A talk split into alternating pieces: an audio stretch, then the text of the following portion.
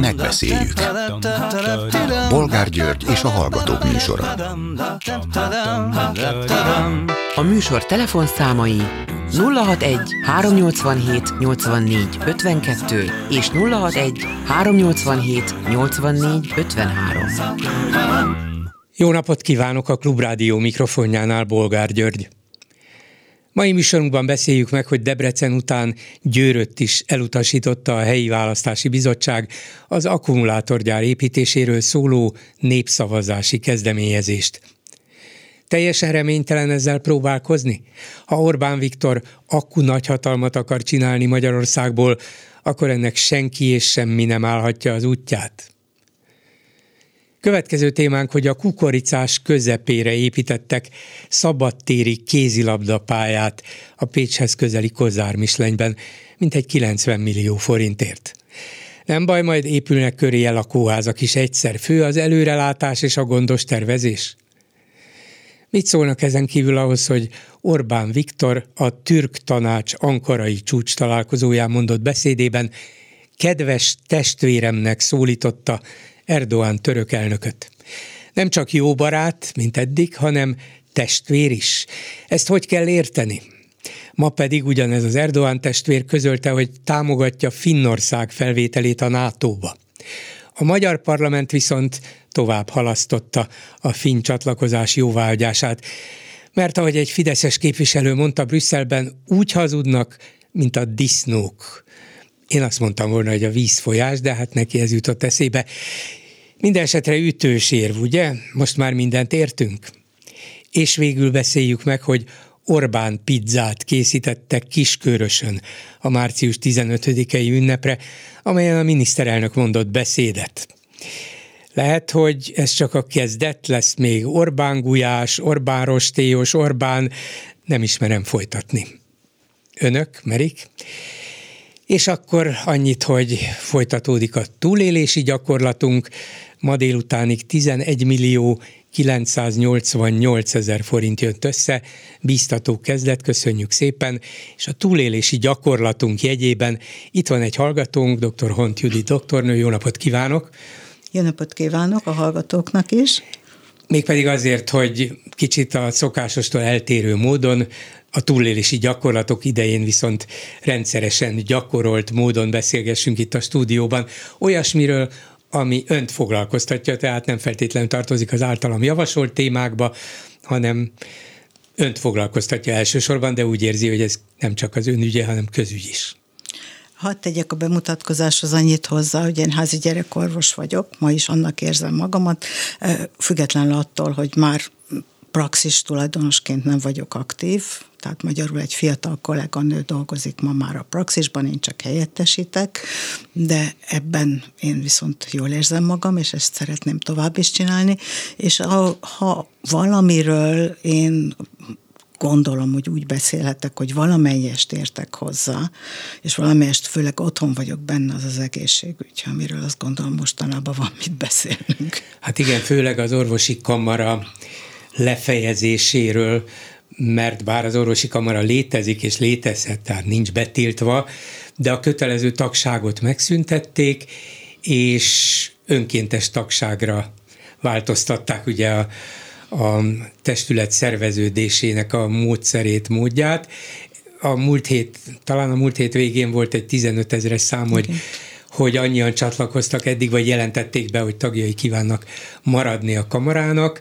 A hónap végéig van lehetőség arra, hogy a mintegy ötven ezer tagból, aki közül negyven ezer aktív, csatlakozzanak hozzájuk, és nyilván fognak is, hát nem áll ez le egy hét vagy tíz nap után. Ön is már a csatlakozók között volt? Igen, második nap már. Miben reménykedik például ön, és miben reménykedne a kamara vezetői helyében, hogy a tizenöt ezerből lesz húsz-huszonöt ezer, és akkor mire lehet képes egy orvosi kamara? Én ezt onnan fognám meg, hogy valójában ez a kötelező, nem kötelező orvosi kamarai tagság, ez jó, nem jó, milyen? Sokan vagyunk, sokfélét gondolunk erről is. Tehát én azt gondolom, hogy ezt meg lehetett volna vitatni, ha ez felmerült, hogy most ezt tartsuk meg, vagy vessük el. És ha megvitattuk volna, és az orvosok többsége azt mondta volna, hogy erre nincs szükség, akkor ez az egész kérdés szerintem másképp merülne fel. Magyarán, hogyha a kormány azt mondja, hogy szerintünk nem jó ez a kötelező testületi tagság, a mi javaslatunk az, hogy, hogy az orvosok másképp szerveződjenek ebbe a köztestületbe, és egyben érdekképviseleti és szakmai szervezetbe, de bízzák az orvosokra, a tagokra ennek eldöntését, ez lett volna a demokratikus mód. Pontosan. És ö, ugyanakkor felmerül az is, hogyha vajon nekem, mint orvosnak nem kötelező az én céhemnek tagjának lenni, magyarul az orvosi kamarának, akkor vajon miért kötelező nekem az iparkamara tagjának lenni? És nem csak nekem miért kötelező az iparkamara tagjának lenni, hanem mindenki másnak is, akinek tulajdonképpen semmi köze nincs az iparkamarához. Nem egy összeg, mert ötezer forint havonta, de szerintem ez egy elvi kérdés. Eddig is úgy gondoltam, hogy mi közön van hozzá, de most ezek után meg aztán még inkább felmerül bennem. És felmerül az is, hogy ha az orvoskamarai tagság nem kötelező, akkor az összes többi kamarai tagságnál is ugyanígy felmerül, hogy kötelező vagy nem kötelező. Egy demokráciában ezt meg lehet vitatni, és a végén lehet hozni demokratikus alapon ilyen-olyan-amolyan döntést. De hát ugye most erről szó nem volt, ezt nem is kell ragozzuk ezt a kérdést, hogy mennyire nem volt demokratikus döntés. Talán az orvoskamara egyik vezetője nyilatkozta a napokban, hogy a legsúlyosabb ebben a mostani törvénymódosításban nem is a kötelező tagság megszüntetése, hanem az, hogy az, hogy az etikai ügyeket elvették, és egy egészségügyi tudományos tanács elé rendelték, amelyik már rögtön közölte az első eléje kerülő etikai ügyel kapcsolatban, hogy hát sajnos nem tudunk ezzel foglalkozni, mert ehhez nem készültünk föl, nem állt föl a testület, szóval hát nem is az ő dolguk, ez egy tudományos tanács, ugye? Az orvosi kamara pedig az orvosokat képviselő szakmai testület lenne. Van annak valami értelme? Azon kívül, hogy meg lesz késztetjük az orvosi kamarát, hogy ezt elveszik tőlük? Biztos, hogy én nem látom értelmét, mást, csak ezt, és az etikai kérdésekre visszatérve, itt egy nagyon komoly apparátus dolgozott a kamarán belül. Tehát itt száz hetvenöt olyan ember volt, aki csak az adminisztratív részét csinálta, száznegyven valahány orvos dolgozott benne, megvoltak a területi szervezeti egységek. Tehát ez egy komolyan felépített, komolyan dolgozó etikai grémium volt. Na most ezt nem csak, hogy szakmailag nem lehet egy tudományos tanácssal pótolni, hanem az egésznek a szervezetét se. Tehát itt nem csak arról van szó, hogy most van egy ügy, és akkor most mi lesz ezzel az egy Még ügyel. Egy ügyben talán tudnának is dönteni, hanem de, mi lesz, de az egész ez, rendszert itt, nem itt tudják vannak, működni. Vannak ügyek folyamatosan, és ez nyilvánvaló, hogy lesznek is ügyek folyamatosan, és azért ennek, ezeknek az eldöntéséhez azért csak szükség van arra a grémiumra, aki ezekben járatos, aki ezekben, mert ugye a jogászoktól kezdve mindenkinek specializálódni kellett, akik ez, ebben dolgoznak. Tehát itt olyan emberek dolgoznak, akik hosszú-hosszú évek óta ezzel foglalkoznak. Nyilván ezt is meg lehet tanulni, de ez nem máról holnapra. Tehát ez a része, én úgy gondolom, hogy teljesen jogos aggály, hogy ez legalább olyan komoly probléma, mint a kötelező tagság eltörlése. Igen, és még csak azt se látom benne, hogy na majd jól móresre tanítják az orvosi kamarát, mert tulajdonképpen itt minden orvost, vagy az egész egészségügyet állítják nehéz, az eddiginél nehezebb helyzet elé. Hát mint egy, hogy kikapja a büntetést mindenki. Még és csak nem is az orvosi kamara. És azért én úgy érzem, hogy egy dolog viszont biztos igaz, hogyha mi nem harcolunk a kamaráért, ha a kamarában nem jelenik meg annyi orvos, most az új, újból való visszalépésnél, aki komoly erőt tud képviselni, akkor pont úgy fogunk járni, mint az egészségügyi szakdolgozók, a pedagógusok, sorolja még. Tehát igen. Tulajdonképpen ez, ez... Pedig az orvosok valószínűleg az érdekeiket leginkább érvényesíteni képes szakmai csoport gondolom nem csak Magyarországon, mindenhol a világon. Mégiscsak az életünk van az orvosok kezében, éppen a legválságosabb pillanatokban, amikor betegek vagyunk, betegnek érezzük magunkat, amikor segítségre szorulunk, és akkor megbízunk száz százalékig az orvosokban. Na most, miután mindenki lesz beteg, fiatalabb korban is, idősebb korban is, szerintem mindenkiben van egy elvárható és természetes tisztelet az orvosok iránt. Nem értünk hozzá, ők értenek, sok mindenre tudnak választ, és segítenek nekünk meggyógyulni. Ha ők többé-kevésbé egységesen kifejezik a véleményüket egy egészségügyet érintő ügyben, akkor azt nem lehet, tulajdonképpen lehetetlen figyelmen kívül hagyni, gondolná az ember, hiszen a kormány is mindennek tudatában van. Vagyis akár az etikai ügyek visszaszerzése ügyében, ha húsz-huszonöt ezer orvos tagja marad a kamarának, akkor fel tud úgy lépni egységesen, hogy kikövetelje ezeknek az ügyeknek a további kezelését? El, el tudja ezt képzelni? Én azt gondolom, és remélem, hogy igen. És hogy arra visszatérjek, hogy mennyi erő van, ugye, kvázi az orvosi karban mi mindent tud elérni. Itt nekem megfogalmazódott egy nagyon komoly kritikám annak idején a kamarával kapcsolatosan, kétezer-húsz végén, ugye, amikor a Karmelita Kolostor erkélyén, gyönyörű helyen megtörtént a megegyezés, hogy az orvosi bérelméléseket illetően. És valahol ide csatolnám vissza azt is, hogy miért volt mostanáig viszonylag béke a ö, kamara és a kormány között, között, és miért pattant ez most ilyen kvázi hirtelen, ilyen nagyot. E, ugye akkor, amit én fájlalok, és ezt úgy érzem, hogy nagyon komoly hiba volt, hogy akkor a megegyezésből kimaradtak az egészségügyi szakdolgozók. Én azt gondolom, hogy lett volna az orvosi karnak, a kamarának akkor annyi ereje, hogy azt mondja, hogy ez így teljesen rendben van, de akkortól léphet ez életbe, ha az egészségügyi szakdolgozók helyzetét is rendeztük. Na most mostanáig ez a kérdés nem nagyon került elő a kamara részéről. Viszont az utóbbi konfliktus helyzetben, amiben benne volt ugye az egész átalakítás, az ügyeleti rendszer átalakítása, ott felmerült ez is, hogy igenis végre, én úgy éreztem, hogy végre, ja, hogy, ne, hogy ezt, ezt rendezni kell. Rendezni kell, mert enélkül nem lehet működni. Tehát nem működik. Tehát lehetnek az orvosok is nagyon jól képzettek, nagyon empatikusak a betegekkel, minden erejükkel dolgozhatnak.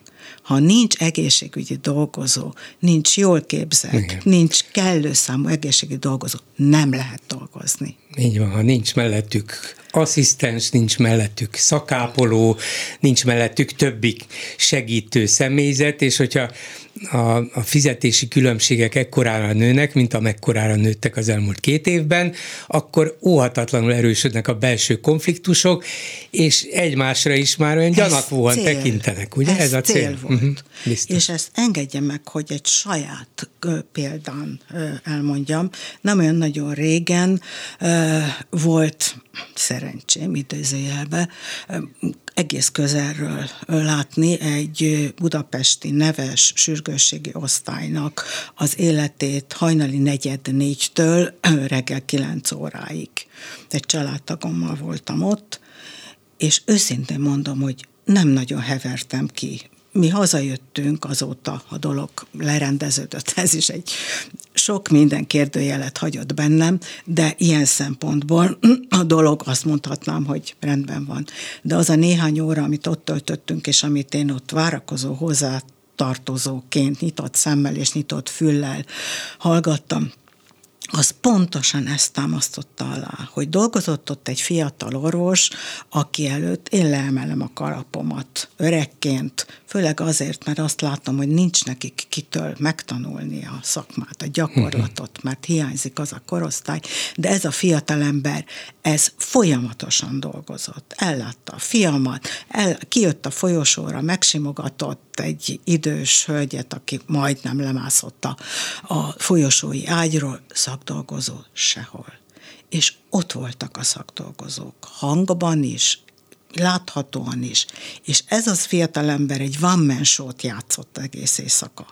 Bekötötte az infúziót, megsimogatta azt, akit meg kellett simogatni, megvizsgálta a filmet, berakta ugyanezt a, a leletet a számítógépbe, és ott voltak. Tehát uh-huh. ez már annak a jele, hogy azt lehet hogy csak látni, a minimálisat végzik hogy el. a minimálisat, ugye? És uh-huh. ez, én úgy gondolom, hogy ez cél volt, hogy ez így legyen. De ez az, az egészségügy tönkretétele, szándékos tönkretétele. Az egészségügyön belül. Nem, nem. És nem az egészségügy, a betegek. Persze, persze. A betegek, mert ezt nem lehet egyedül csinálni. Annyi. Ez látszott is egyébként az, például az időkomponenséből a dolognak, de szóval ezt nem lehet így csinálni. Doktornő, köszönöm szépen, hogy ezt felhozta, és ha van ideje még, akkor itt most beszélgetni fogok Kálmán Olgával, ha még van egy kicsi ideje, hogy folytassuk az egészségügyről a beszélgetést, mert tudom, hogy egy orvosi konferenciára menne vissza, akkor kérem, hogy legyen türelemmel, és a vonalban Kálmán Olga, a Demokratikus Koalíció elnökségi tagja. Szervusz, Olga! Szervusz, üdvözlöm a hallgatókat! Az Árnyék kormány szóvivője és volt újságíró kollégám. Szeretnék vele gyurcsányozni. Mert, az olyan divatos. Igen, igen. És a hallgatóink is előhozzák. Hát van, aki, aki pozitív, van, aki negatív előjellel, de az, hogy ez benne van a levegőben, a politikai mindennapokban és, és az ellenzék gondolkodásában, meg az ellenzéki szavazók és szimpatizánsok gondolkodásában, az biztos. Arra tettünk kísérletet itt az elmúlt napokban, hogy volt politikai szereplőkkel, nézzük meg, hogy mi az, amit Gyurcsány a kormányzása idején jól csinált, mi az, amit kevésbé jól, mi, minek van esetleg tartós, pozitív vagy negatív hatása, és milyen az a Gyurcsány, aki a semmiből épített egy új pártot, ami jelenleg az ellenzéken belül a legsikeresebb. Szóval induljunk a te újságírói múltadból, amikor nyilván többször találkoztál, beszéltél Gyurcsánnyal, és, és látta, de mégis a kívülről az ő működését, akkor mi volt róla a benyomásod? Közben mosolyogtam, hogy hallgattalak téged most, amikor a szerkesztőt felhívott, hogy lenne ez a mai beszélgetésünk, és akkor mondta, hogy Gyurcsány, és Gyurcsány kormány, és hogy arról mi a véleményem, és mondtam, szerintem pont ugyanaz, mint a Bolgár Gyurinak. Tehát, hogy a Gyurcsány kormány ténykedését, és a miniszterelnök ténykedését én pont ugyanúgy újságíróként szemléltem, mint ahogy te is. Tehát én szerintem semmi különbet nem tudok mondani, hogy mit tapasztaltam, mint amit bármely más újságíró kollégám tapasztalt. Én azt gondolom, hogy annak a kormánynak voltak hibái? Hát persze, hogy voltak. Voltak félre sikeredett mondatai a miniszterelnöknek. Persze, hogy voltak. Na de hát kinek nincsenek? És hogyha lehet hibákból tanulni, lehet például azt nagyon-nagyon komolyan megszívlelni, hogyha még egyszer egy komoly átfogó reform hoz fog majd hozzá egy jövendőbeli kormány, amelynek vezető ereje lesz a Demokratikus Koalíció, akkor biztos, hogy azt nem így kell. Tehát az én tapasztalásom, a legfontosabb tapasztalásom ez, és remélem, hogy ezt át is tudjuk a jövőbe ültetni, hogy akkor, ami például az egészségügyben történt reform, és amiről az előbb a, a doktornővel is beszélgettél, hogy mi van most, azt meg lehetett volna jól és valószínű jobban csinálni. Iszonyú nagy volt a, a, és mondjam, az ellenállás, a, a ki nem beszélt, hiába törekedett erre a kormány, de akkor is a ki nem beszélt sérelmek, vélt vagy valós sérelmek. A legnagyobb falatba, vagy a legnagyobb fába vágta a fejszét a Gyurcsány kormány az egészségügyi reformmal, és a, a legnagyobb falatba ütközött, az egész biztos. De szerintem ezt szinten azonosan látjuk, hogy akkor még ellenzékből, mármint hogy veled, akkor még ellenzékből, de az egyik legnagyobb kerékkötője mindennek a Fidesz volt már akkor is. Tehát amit lehetett, az nem konstruktív ellenzékként, hanem, hanem csak gyalázkodással, alázkodással meggátolta, Tehát minden volt. Tehát már, már ellenzékből is tényleg, amit, amit csak ki tudott hozni magából, a Fidesz már akkor kihozott.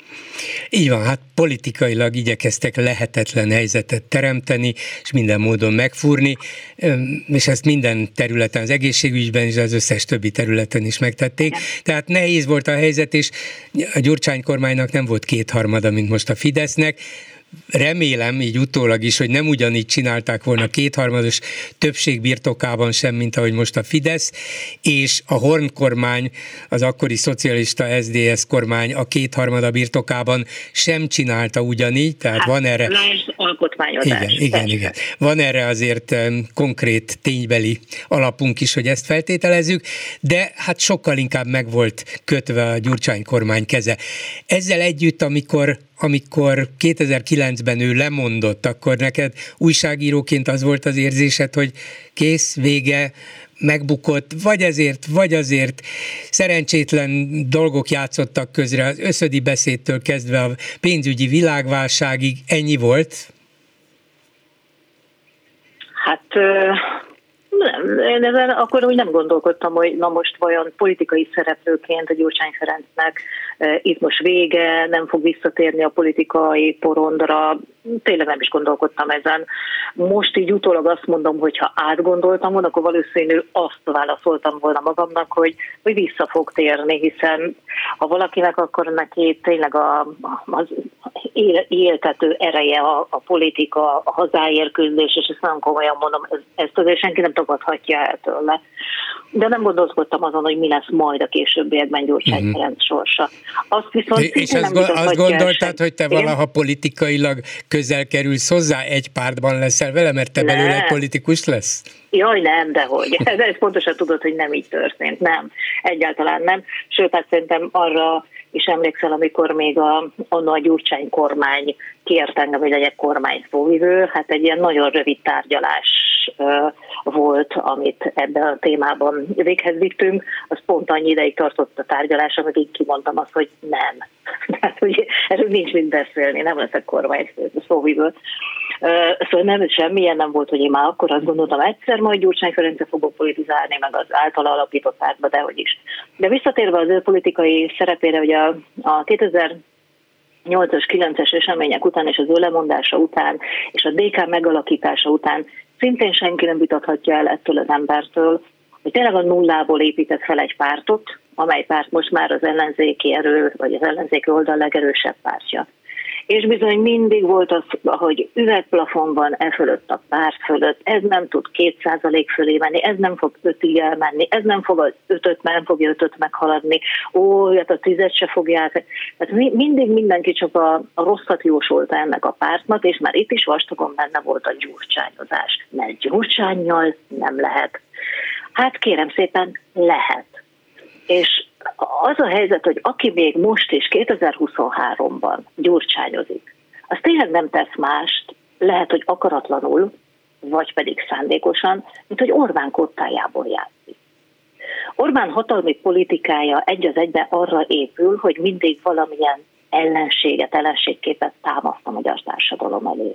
Erről is nagyon sokat beszélgettünk már itt az adásban veled.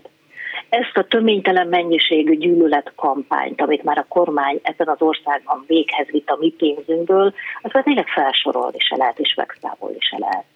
Ennek egyes állandó eleme a Gyurcsány elleni kampány.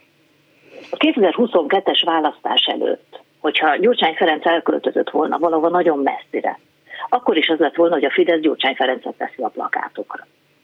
És ezért mondom azt, hogy, hogy van egy fix és állandó, tehát a Brüsszel, a Soros és a nem tudom ki mindenki mellett, a, egy állandó ellenségképe a Fidesznek, a, amit mindig, de mindig táplál, és a társadalomban is, nem csak a politika iránt érdeklők körében, az az, hogy Gyurcsány ez csupa gonoszságot tett, és hogyha a Gyurcsány egyszer visszajön, akkor vége a világnak, de az országnak egész. Na de te, aki láttad őt kívülről is, vagy szemtől szembe újságírói szerepben, és ő volt a, a hatalom képviselője, vezetője, és most látod egy egészen másik szerepben, más viszonyok között, egy pártban, de most már a főnököd, most hogy látod őt? Milyen ember? Jó kérdést teszek föl, és mondjuk lehet, hogy egy kicsit álnaív a kérdés, de nem tudom nem föltenni. Milyen embernek látod ezt a mai Gyurcsány Ferencet? Ugyanolyannak, mint amilyennek megismertem a politikai színpadon. Tehát amikor, amikor ott ült veled szemben egy tévéstúdióban, akkor igen. Is az volt róla a benyomásod, mint ami most, amikor közelebbről ismered? Nyilván a tévéstúdióban én nem attól tolgattam, hogy ő privát viszonyaiban milyen, hogyha a netán kávéznánk, mert nyilván nem kávéztam, akkor politikusokkal, akkor milyen lenne, tehát hogy ez, ez szembe se jutott, mert nem ez volt a lényeg.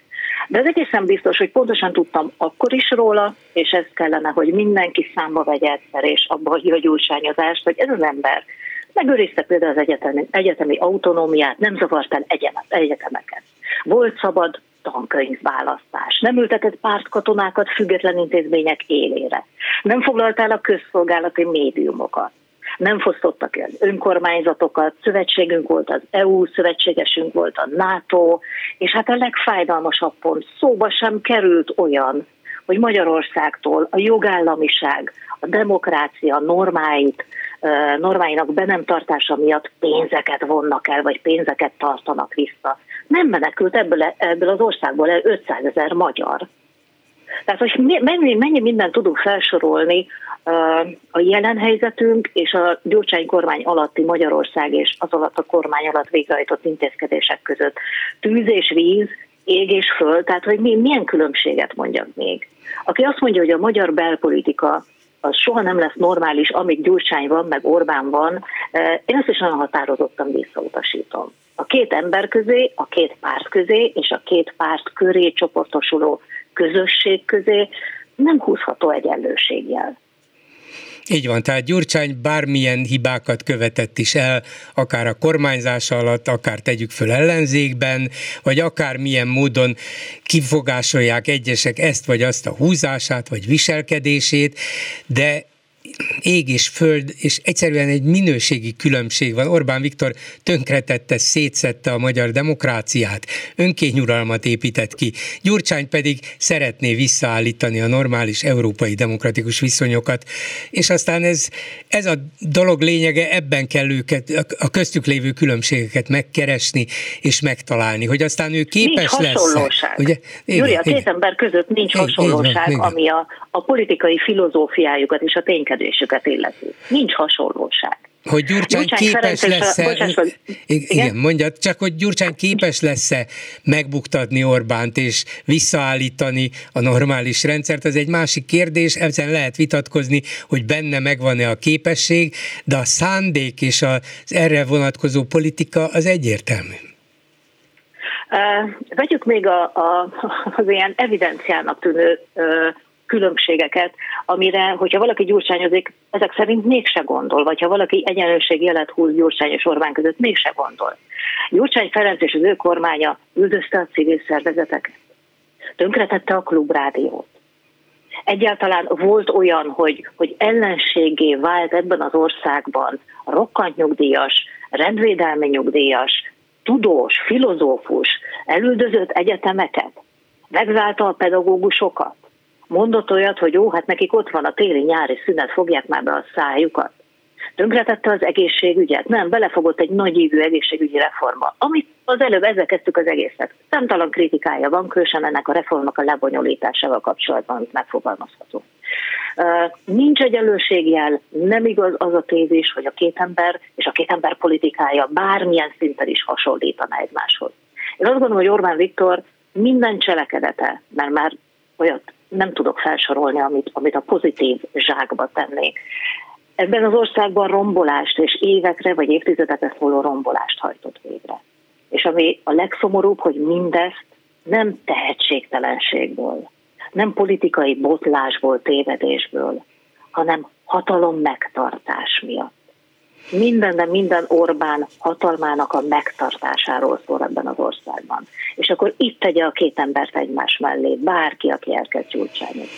Értem, és köszönöm szépen, csak mondok neked is egy új hírt, meg a hallgatóknak is Na. közben.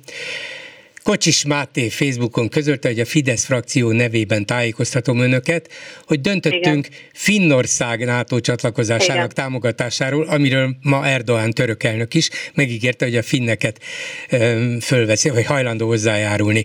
Az erről szóló szavazást március huszonhetedikére előrehozzuk, azon egységesen igennel fogunk voksolni. Majd hozzátette, Svédország esetében a képviselőcsoport később dönt. Hát, minthogyha Erdoğan utasítására járna el Orbán Viktor. A finneknek igen, a svédeknek nem. Mert úgy látszik a, a kurdok, vagy a kurd terroristák védelme Svédországban Orbánnak is, is felháborít, hogy nagy gondokat okoz, ugyanúgy, mint kedves testvérének, Erdoğan török elnöknek. Igen, mi, mi hát, a testvéremnek szólította, igen. igen, igen. Hát, hihetetlen. Jó, hogy nem tesónak így lazán. Na szóval itt vannak például az elvi és gyakorlati különbségek egy, egy újabb fejleményben Gyurcsány igen, és Orbán között. Igen, olvastam, tehát mielőtt elkezdtünk igen? beszélgetni, már jött a, a hír ezzel kapcsolatban, hogy eddig úgy volt, hogy harmincegyedikén szólt a igen. parlament, mint a két ország NATO ratifikálásáról. Most akkor szétszették, lehet a cimbora vagy a tesó ezt akarja. Igen. Na ebbe is gondoljunk bele, ebben az országban egymásnak adják a kilincset a különböző keleti diktátorok. Hát Aki, az, akik az testvérek, arcomon, a testvérek. Az arc, arcomon pirul a bőr, de komolyan. Nem ilyen országban akarunk élni. Ez az ország tényleg többet érdemel. És hidd el, hogy kérdezted, hogy képes arra Gyurcsány Ferenc, a Demokratikus Koalíció lesz képes arra, hogy megmutassa azt, hogy ez az ország máshogy, de tényleg tud máshogy élni, és lehet is máshogy élni. Ezért van például, és ezért alakítottuk meg az Árnyék kormányt, erről már beszéltem. Köszönöm szépen Kálmán Olgának, az Árnyék kormány szóhívőjének, a dé ká elnökségi tagjának. Szervusz, minden jót! Én is köszönöm, jó munkát, szervusz!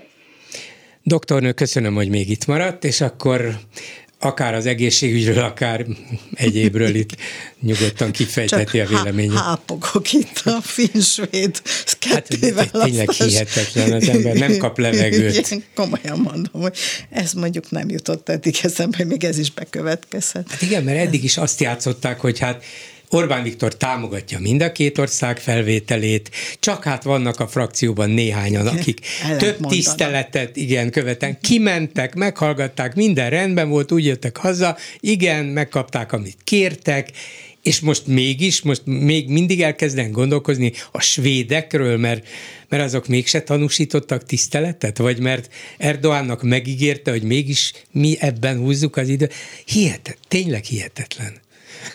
És megmagyarázhatatlan. És gyógyíthatatlan, hogy visszatérjek az egészségügyre.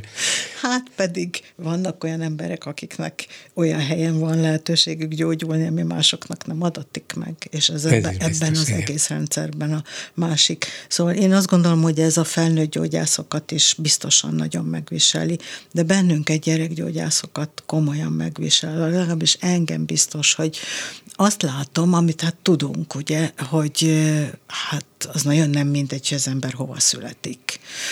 De ha valamikor, akkor ez most még kiélezettebben látszik, és bizony pont azok a gyerekek, akiknek a szociális helyzetük, az azt tetéző betegségük, állapotuk miatt a legnagyobb támogatásra lenne szüksége, azok ezt egyre kevésbé kapják meg. És ez nagyon frusztráló, mert az ember látja, tudja, hogy mit kéne, hogy kéne, és nem, szóval nem mennek a dolgok. Hiába próbáljuk, hiába szeretnénk, a szülő is a maga ö, eszközeivel, a maga módján szeretné. Nyilván ezek nagyon különbözők, ezek a módok és az eszközök is, ami rendelkezésre áll. De nem látjuk azt, hogy ö, több előbbre tartanánk. Sőt, néhány évvel ezelőtt magunk között, mikor beszélgettünk, és a felnőtt ellátásban már látszottak ezek a nagyon nagy ö, hiátuszok. Látszott, hogy ö, az állami egészségügy egyre kevesebbet képes nyújtani, hogy akinek van rá pénze, lehetősége, az elmegy a magánegészségügy felé. Akkor mi mindig azt mondtuk, hogy hát mennyivel jobb helyzetben van a gyerekellátás. Ma is jobb helyzetben van persze, de azt gondolom azért van alapvetően jobb helyzetben, mert a gyerekek még mindig sokkal több empátiát kapnak. Alapvetően viszont a, a mai egészségügyi fejlettség mellett, ami már megvalósulhatna, megvalósulhatott volna nálunk is, nem jutunk úgy előbbre, ahogy ezt reméltük. Egy dolgot, igen, egy dolgot kérdeznék mégis, aztán hagyom, hogy szaladjon, hogy ön szerint mi hiányzik? Koncepció, bátorság arra, hogy az egészségügyet megfelelő módon alakítsák át, vagy alapvetően pénz, mert jóval több pénzzel még a mostani helyzetben is lehetne sokkal többet tenni, és ezeket a bizonyos hiátusokat, hiányokat betölteni, vagy itthon maradásra késztetni az egészségügyi dolgozókat, orvosokat, ápolókat, másokat, vagy esetleg hazacsábítani őket. Szóval mi, mi hiányzik, mi az alapvető probléma? Én szerintem mind a három hiányzik, amit felsorolt, de ö, ö, én biztos, hogy pénzből több kell, ez alapvető, mert amiről igen, már az elején beszéltünk, hogy az egészségügyi dolgozókat igazából... Mert csak az orvosok kaptak több pénzt, azt, maga azt muszáj, a rendszernek. muszáj rendbe tenni, tehát az egyértelmű, de a koncepció szerintem ott az első. És amikor a kamara most konfliktusba került a ö, kormányzattal, annak is az az alapja, hogy megint történt valami fordított sorrendbe. Tehát úgy történt meg az átalakításnak az első lépcsőfoka, ami ugye már ö, most megyéket érint tulajdonképpen, hogy ez nem volt kellőképpen kitárgyalva, kellőképpen átbeszélve, szakmailag, szervezetileg, nyilván mellé kell rendelni a megfelelő pénzt, de hát ez az alapja valaminek. Megint fordítva történt a dolog.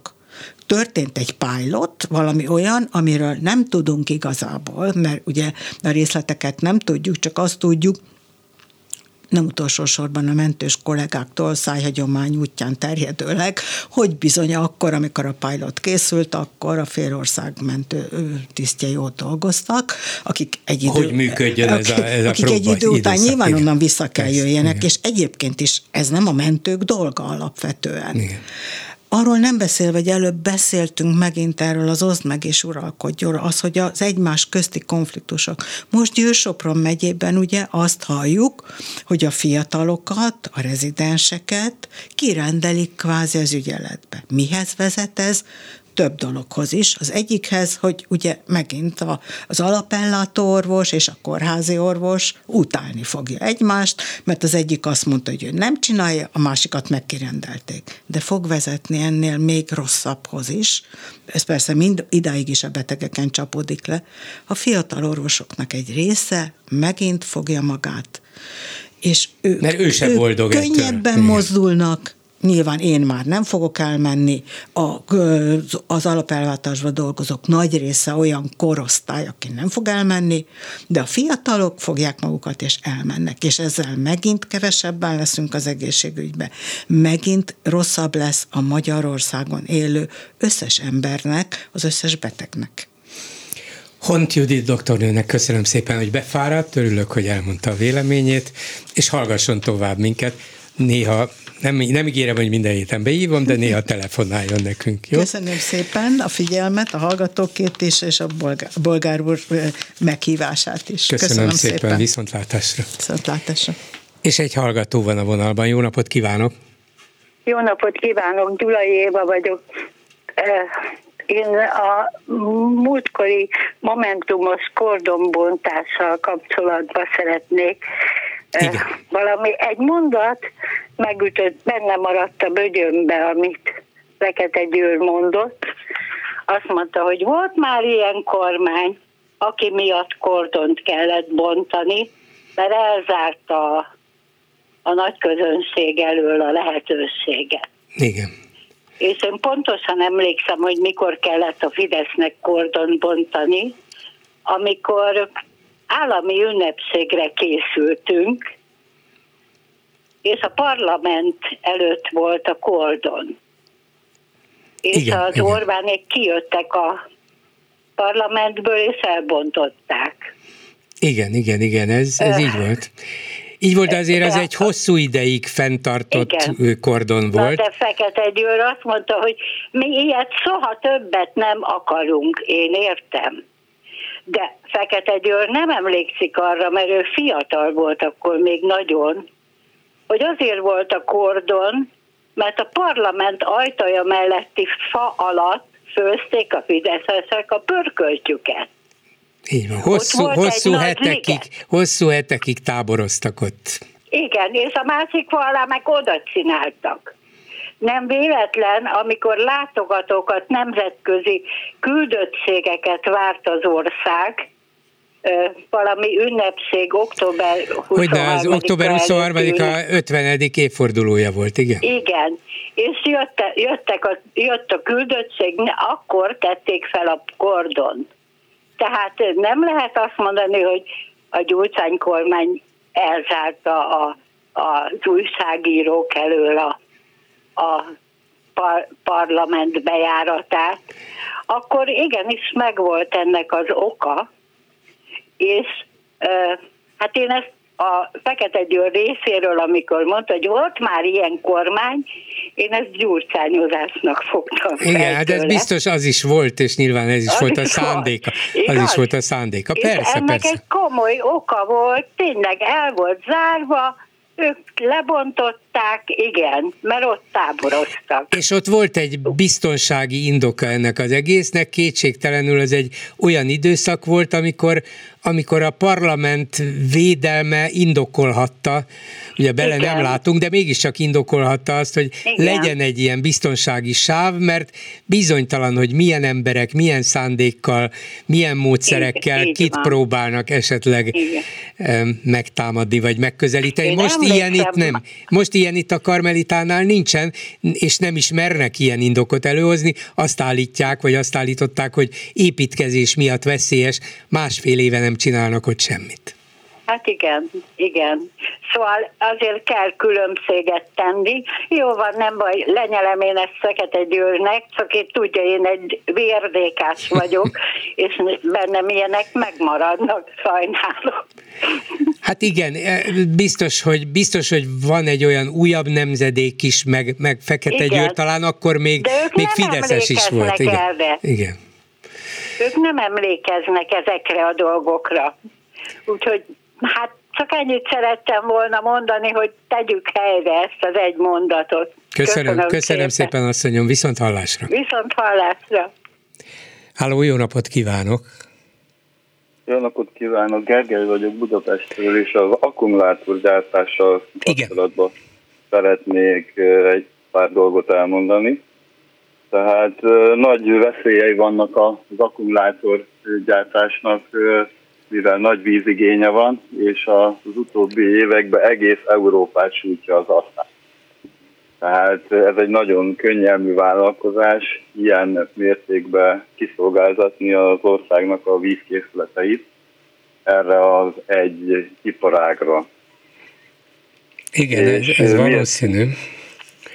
És ezt uh, talán mindenki a...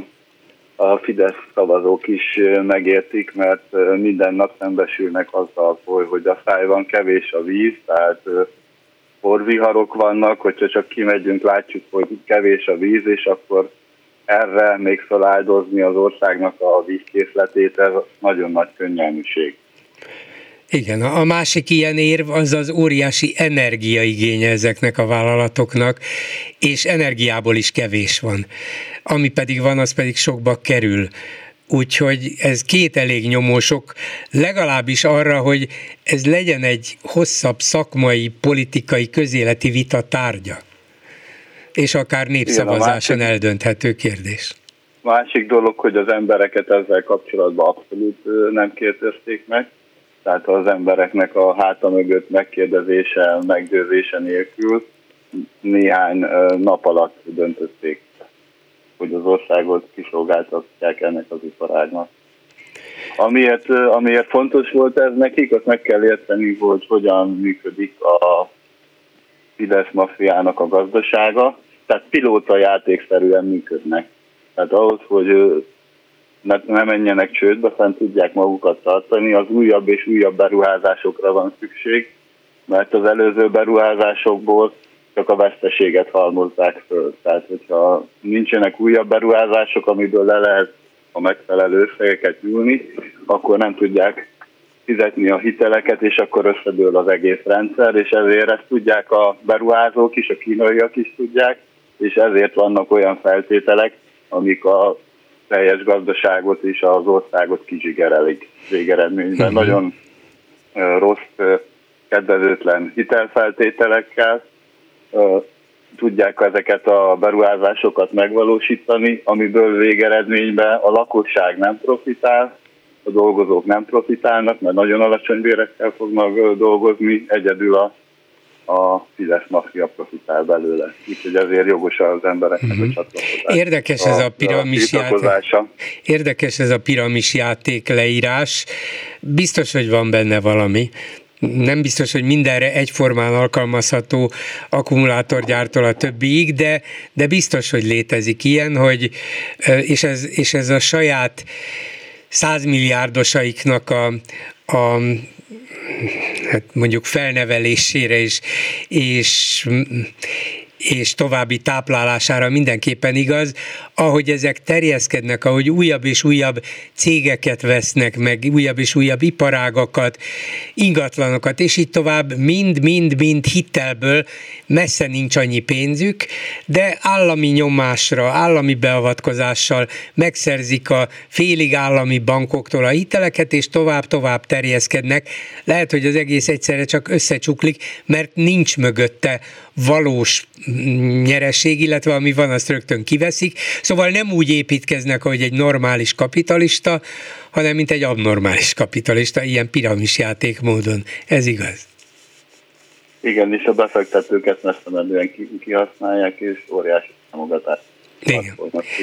Így van. Köszönöm szépen. A másik, amit ja, szeretnék, a, hé- a héten téma volt, hogy összefogás, nem összefogás, illetve milyen formában tudnának a pártok együttműködni.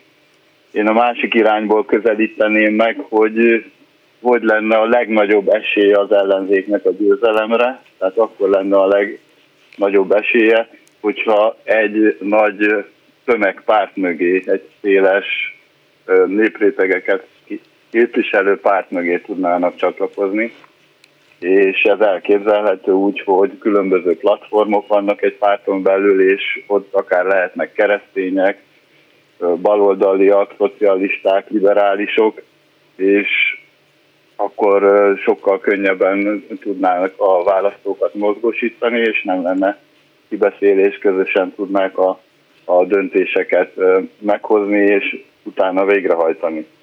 Szép és, és lehet, szép is volna. A Momentum, vagy bármilyen másik, vagy, vagy, vagy akár a, a dé ká, vagy létrehozhatnak egy új pártot, viszont előről kezdeni, egy új brandet kiépíteni, az nagyon sokba kerül, hogy uh-huh. meg tudják ismerni. Tehát kell egy brand, ami már megvan, amit már úgy ismernek az emberek, és a köré sokkal könnyebb már felépíteni valamit. És azt se felejtsük el, hogy nagyon fontos, hogy egy esetleges győzelem után ö, ö, tudják kormányozni az országot, illetve az emberek higgyenek abba, hogy ez ö, kormányképes erőt képviselnek, amit végül is a dé ká próbál bizonyítani ö, néhány éve. Úgyhogy talán ez lenne a, a megoldás, vagy előrelépés a mostani helyzethez képest.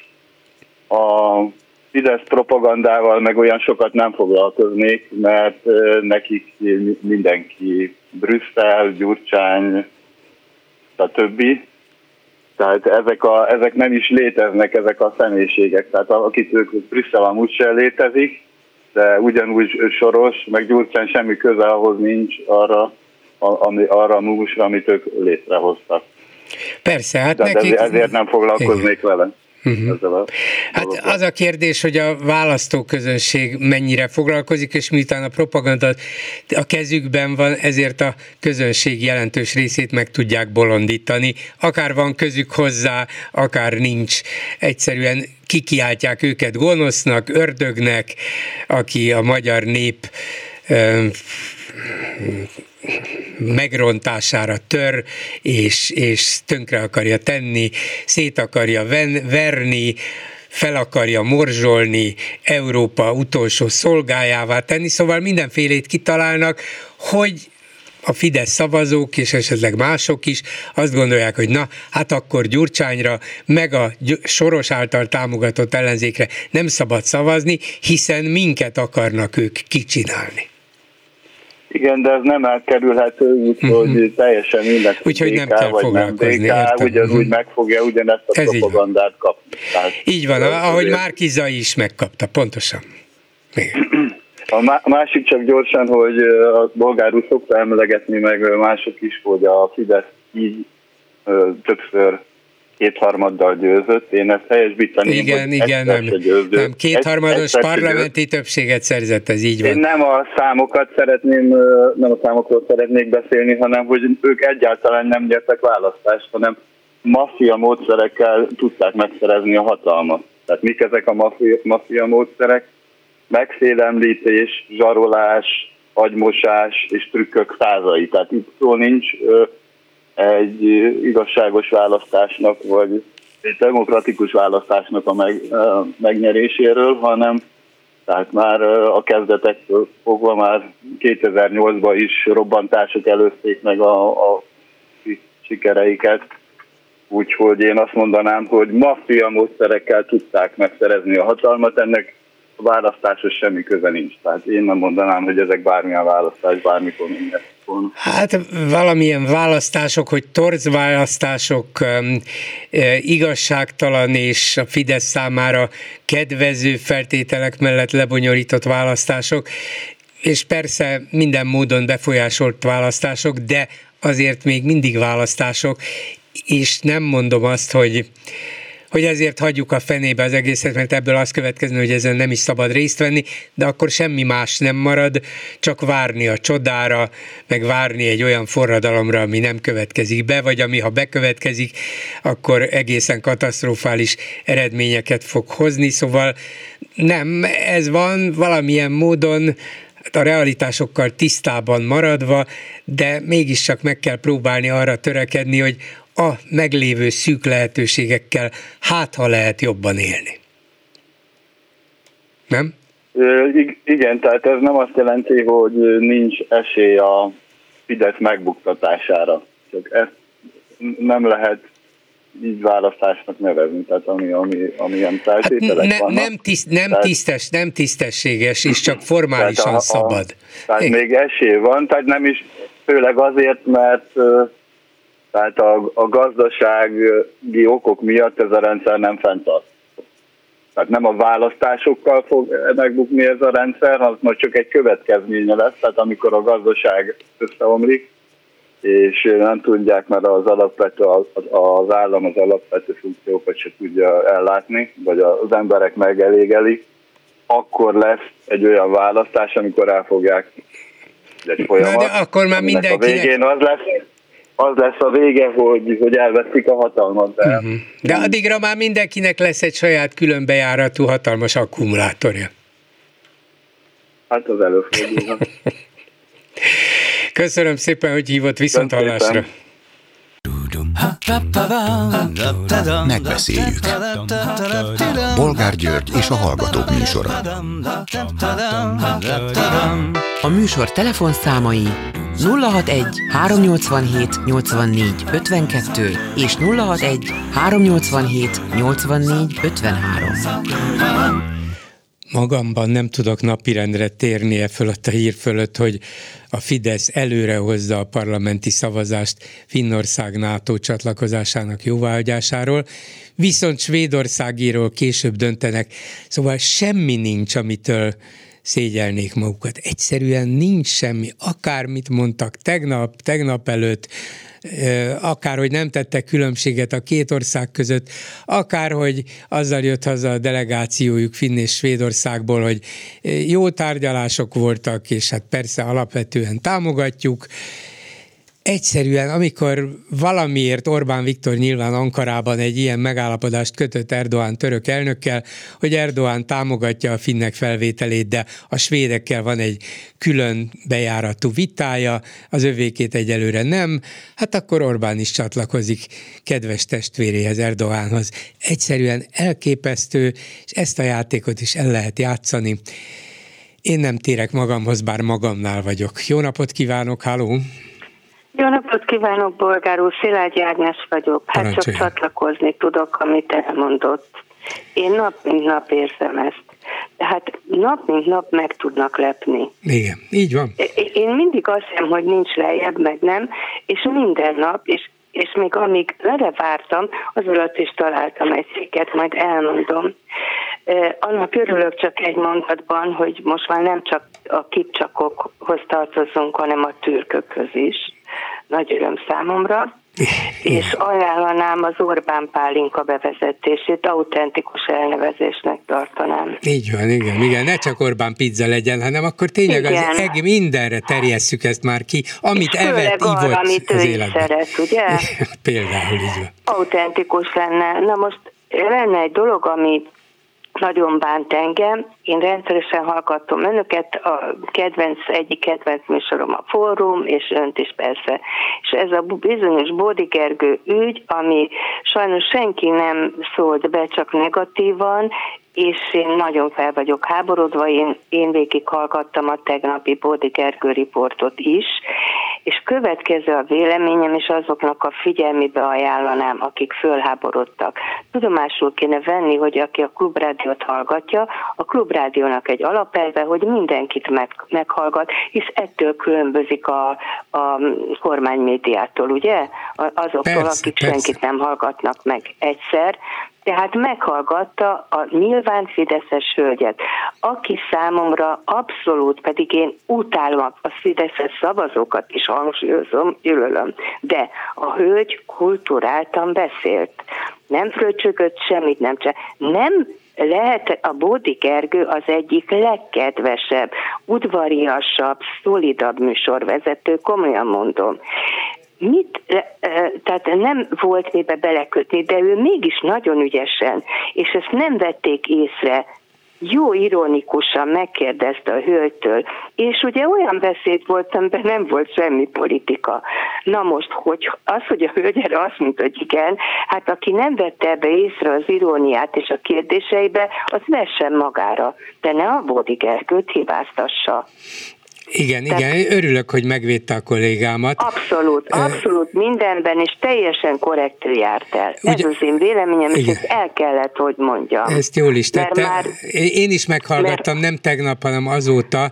Igen, és ugyanakkor, tegnap is hallottam, uh-huh. hogy mondták, föl is voltam háborodva. Igen. É, ugye, Ugyanakkor megértem azokat a hallgatókat is, akik a műsor végén um, számon kérték a kollégámat, hogy ezt vagy azt miért nem kérdezte meg, de nyilván az ember nem készülhet fel mindenre, hát erre például végképp nem, hogy valaki betelefonál, hogy, hogy ő elment Kiskörösre, és igen, akkor és őt beengedték. Minden, igen, persze. És, és ha meghívták, akkor mi van? Persze, akkor sincs semmi. De ezek olyan hülyék, ezek a fideszesek, ezeket nem kell hívni, ezek mennek, mint az őrültek. Igen, igen. Ezek tiszta nem normálisak már. Csak ha az ember megnézte egy utólag, vagy a tévéiradókat, vagy a különböző videóriportokat, akkor lehetett látni, hogy tele volt kordonozva az a tére, ahol a persze. beszédet tartotta. Tehát ott, is, ott nem, nem lehetett csak az úgy. Ellenségi újságírókat. Igen. Igen, hát igen. Ezt pont nem kérdeztem, mert az Ráksor nem kérdeztem. Igen, azért mondom, hogy nem hát... lehet mindenre felkészülve nem az ember, és nem, nem tudhat hát. mindent előre, abszolút. Hogy így van. Teljesen. Szóval én abszolút megvédeném. Jó. Akkor azt mondja, hogy a Olgán, Kálmán Olgához csak annyit szólnék, akit szintén imádok, mint műsorvezető és mindenképp, és én a dé ká-ra szavaztam eddig mindig. Az a nagy problémám, és nagyon szomorúan tudom mondani, hogy nincs rá igény. Az a, az a meglátásom, én a társasházban ötven albetét van, itt aki fideszes volt kétezer-tízben, az most is. Uh-huh. Meggyőzhetetlenek. És gondolom, hogy ez országos szinten is így van. Hát ez úgy a látszik hölgy, a felmérésekből. Intelligensen beszélt, ez állítólag önhöz is beszokott igen, igen. telefonálni. Hát olyan két-három hónaponként. Volt a hangja, igen. igen. Azt hiszem talán tanárnő, nem tudom. Igen, de értelmesen beszélt, szóval nem lehet azt mondani, hogy, hogy nem. És, és egyszerűen igen, el tudom képzelni, hogy beül a kocsiba és elmegy. Az, hogy azt mondta, hogy kíváncsi volt, hogy mi van vidéken, hát ez egy nagy rizsa, meg ezt ugye senki, hát persze sokan elhiszik, de mindegy. A lényeg az, hogy az a, az a szomorú véleményem, vagy meglátásom pillanatnyilag, hogy nincs elég igény. Tehát, hogy aki fideszes volt, az fideszes maradt, és egyszerűen mindent elhisznek. És napról napra ö, borzalmasabb dolgokat csinálnak. Mit olvasok most, miközben várok, hogy Orbán hozott egy rendeletet a magyar közlönybe, én az egészségügyben dolgoztam, és plusz közbeszerzést is csináltam az utolsó években, már nyugdíjas vagyok. Most központosítja őrzésvédelem, takarítás, műszaki üzemeltetés, karbantartás, biztonságtechnika, létesítmény, gazdálkodás, ami azt jelenti, hogy minden, minden kivéve... Igen. A veszélyes hulladékkezelés. Na most erről csak azt tudom mondani, hogy amíg én ott dolgoztam, addig is nagy probléma volt, hogy nem volt, nem tudta kifizetni a, a klinika azt az őrzésvédelmet, azt a takarítást, és ez a minőség rovására ment. Ez különösen a takarításnál érdekes, és ezért van ez a rengeteg kórházi fertőzés. Hát egyszerűen nincs pénz a tisztító, fertőtlenítés egyéb szerekre többek között. Na most, ha ezt központosítják, akkor ez még jobban fog romlani, mert amit ők, majd ők megmondják, hogy ki megy oda, az ő embereik, és azokat nem lehet majd elküldeni. Mert eddig azért az volt, hogyha nem szerződésszerűen teljesített, ha rossz volt a tapasztalat, de most ők fogják kiválasztani. Akkor ott helyben mégiscsak lehetett lépni, de így, ha mindent igen, egy központból igen. rendelnek el, így akkor van. Semmit nem lehet. Persze. Így, pontosan, pontosan. Úgyhogy ez számomra teljesen elkeserítő. Ugyanakkor ez a kormány kitünteti azt az orvost, aki a Renner Erika ügyben azt merte mondani, hogy ez a szerencsétlen hölgy akkor is járhatott volna így, a forró kamilla teával önti le magát. Igen. És ezt kitüntetik. Hát hol élünk? Hát igen, hát szörnyű, atya, szörnyű, szörnyű, szörnyű, szörnyű. És ez csak apróság, de jellemző. Igen. Úgyhogy, és én még attól félek itt az orvosi kamara, öm, kamarai tagságnál, hogy még több kokler lesz. Mert azért eddig az egy biztonság volt, hogyha az ember utána nézett, és látta, hogy az orvosi kamara tagja. De most ezt, ha ezt így megszüntetik, akkor ez, ez sem lesz. Hát nem tudom, hogy itt, itt milyen óvintézkedések lehetségesek, de az biztos, hogy egy védvonal kiesik. Az orvosi kamara mégiscsak az volt, ez egy szakmai igen. és érdekképviseleti testület volt, hogyha ezt szétverik, vagy felébe vágják, és lesznek tagok és nem tagok, az csak rosszat tehet mindenkinek. Ez a baj, hogy nagyon sok fideszes orvos van, mindig is voltak jobboldaliak. Ez önmagában nem volna baj, hogyha nem kritikátlan feltétel nélkül bólogató emberek volnának, igen. akkor miért ne lehetne de fideszes? Nézzük, nézzük, akit én nagyon nagyra tartok, az egyetem rektorát, ugye, aki, aki egy remek szakember, a Merkeli, és hogy behódolt az egész Covid alatt a Fidesznek.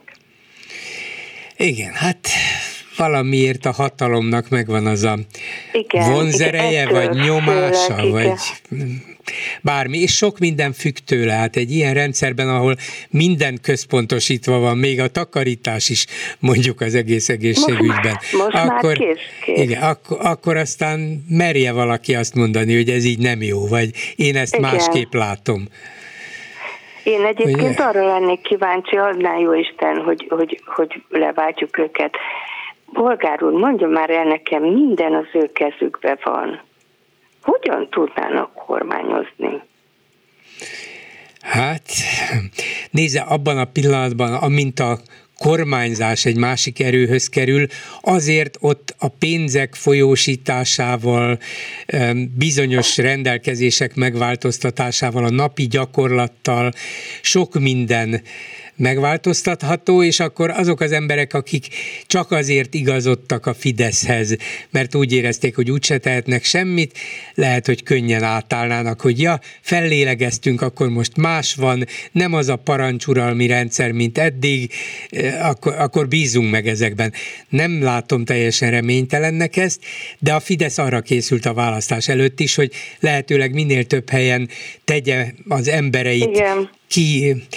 onnét kidobhatatlan pozícióba, igen. hogy legyen hozzá pénz is, és akkor ellenállhatnak a kormányzatnak. Ha vajon megtehetik? Ugye most már a gáz is náluk van, meg most már vizet is akarják, hogy azt mondják, hogy már pedig nem adhatják ennyire a gázt, mert olcsóbb a világpiaci ár, ez az amaz. Tehát ezt megtehetnék velük például? Hát a Fidesz mindent megtehet. Ha nem, hanem a, dé- hanem a kormányon lévő párt, aki leváltja őket. Vagy ja, ja, ja, ja, ja, értem. Szóval ennyire előre szaladt már, hogy leváltjuk Aha. őket, váltsuk le.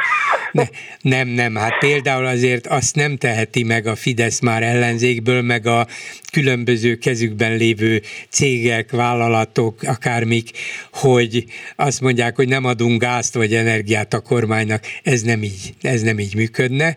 Tehát az, és mondhatja a kormány azt, hogy adja olcsóbban, mert hogy jogtalan ez a magas ár. Hát ezért ezt, ebbe elég nehéz beavatkozni. Azt mondanám, hogy sok mindent megtehet a kormány, és nyilván, nyilván állnának rendelkezésére eszközök, de alapvetően, alapvetően mégis a normális piaci árak lépnének életbe. Egy kormány azt tehetné meg, hogy hát ha a piaci árak ilyenek, és te ennyiért adod, akkor mi segítünk állami pénzből a leginkább rászorulóknak. Így lehetne mondjuk... Én megmondom, miért kérdezem. Én megnéztem részletesen a villanyszámlámat, én valamivel többet fogyasztok, ami belefér, és az ő megadott táblázatuk alapján kiszámoltam, hát köze nincs ahhoz, amit számlát kaptam. Megnéztem, az áramfogyasztás tizenegy ezer valamennyi, a rendszer használati díj bolgárul tizennyolc ezer. Uh-huh. Magyarul én nem az áramért fizetek ennyit, ugye?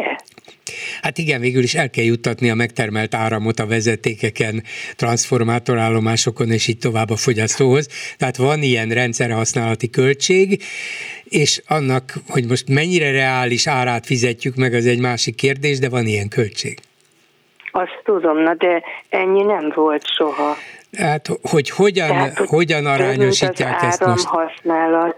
Igen. Hát na, ebbe azért, ebbe azért egy új kormánynak lenne beleszólása. Na, ez érdekel, ez nagyon jó lenne, de jó lenne, Istenem. Leváltjuk, leváltjuk őket holnap, jó? Váltsuk rajtam, nem, Mori Bolgár úr. Köszönöm szépen, nagyon szépen viszont köszönöm, hallásra. Hogy meghallgatott, és jót beszélgettünk. Minden jót kívánok. Viszont hallásra. A telefonnál pedig Gröber Attila, az em es zé pé volt pápai elnöke és önkormányzati képviselő, aki azonban a napokban átlépett a dé ká-ba, és az ő polgármesteri jelöltjük lesz. Jó napot kívánok! Kívánok! Hát akkor az a kérdésem, minden ilyen esetben az szokott lenni, hogy, hogy miért? Ráadásul önnél még a dolog annyival pikánsabb, hogy januárban az em es zé pé társelnöke bejelentette, hogy önt kívánják indítani az em es zé pé polgármester jelöltjeként a jövő évi önkormányzati választáson. Hát mi történt azóta? Hát nem, nem azóta történt ö, lényeges változás. Akik közel állnak hozzám, azok ö, tudják, hogy ö, ez egy hosszú útnak a, a végső állomása. Egy belső küzdelmet folytattam magammal, és a küzdőfelek ketten voltak. Az egyik őjük a, a pártom, a politikai közösségem iránti hűség, és a, a vele küzdőfél pedig a, a politikai közösségem jövőtlensége volt. Szóval a két küzdőfél végül is önmaga volt, csak vívódott saját magában, hogy mit tegyen, merre menjen, ugye ez volt a lényeg. Egészen pontosan erről van, erről van uh-huh. szó, különösen azért, mert ha az ember huszonöt évig tartozik egy politikai párthoz, és ott egészen kiváló, nagyszerű emberekkel dolgozik együtt, akkor mindig ad magának egy újabb és újabb esélyt arra, hogy, hogy előre tudunk lépni, hogy, hogy megújulunk, hogy képesek vagyunk egy erősebb közösséget teremteni. Ez a, ez a hitem most, most elfogyott. Miért? Mi hiányzik az em es zé pé-ből? A, a, én azt mondtam a nyilatkozataimban, amit eddig tettem, hogy nem fogok rosszat mondani arra a politikai közösségre, aminek több mint huszonöt évig a tagja voltam. Egyszerűen méltatlan lenne. Inkább a kérdés úgy fordítanám meg, hogy mi kell ahhoz, hogy, hogy egy erős baloldali közösség jöjjön létre. Akár, akár helyben, itt Pápán, vagy akár a, a, az, az országban. És aki régóta csinálja a politikát, az tudja, hogy ehhez azért cselekvő akaratra, politikai dinamizmusra, jövőképre van szükség. Sőt, tovább megyek, ezek mellett azt hiszem, hogy szükség lenne a, a baloldaliság étoszának a, a megteremtésére, a, a baloldaliság szimbólumrendszerének a felépítésére. Ez szerintem hosszú évek óta várat magára, és én most azt gondolom, hogy ezekre a, a, a demokratikus koalíció képes. De hát az em es zé pé is éppen arra törekedett, akár a legutóbbi kongresszusukon is, amikor Komjáti Imrét választották társelnöknek, és ő a munkásosztály képviselője, és minden alkalommal hangsúlyozza is, hogy a, a tradicionális baloldali értékeket szeretné előtérbe helyezni, egy igazi szociáldemokrata pártá változtatni az em es zé pét, és Kunhalmi Ágnes a másik társelnök, ő is ebben bízik, ráadásul a többi kérdésben is hasonló az álláspontjuk, mint a dé ká é, európai Magyarországot akarnak, demokratikus Magyarországot akarnak, tisztességes, igazságos, szóval nem látok ki, vagy nem látni kívülről sok különbséget a két párt között, biztos vannak olyanok számára, akik belülről látják ezt, de kívülről nézve nincs olyan nagy különbség, lehet, hogy stílusban van, vezető, vezetőkben van, személyesen, stílusban van, nem tudom, miben, miben látná ezt a különbséget, vagy miben tudná ezt magyarázni nekünk? Ha ez kívülről így látszik, akkor ez nagyon jó hír.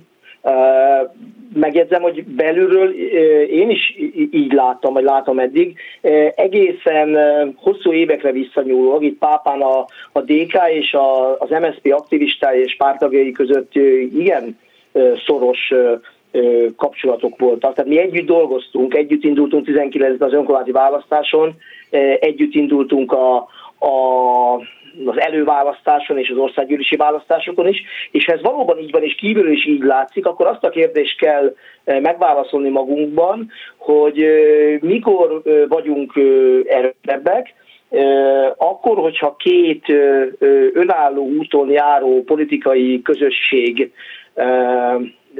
versenyez a jelenlegi hatalommal, vagy hogyha ebből a két közösségből megpróbálunk valóban egy, egy ütőképes és hatékony politikai pártot csinálni. Én itt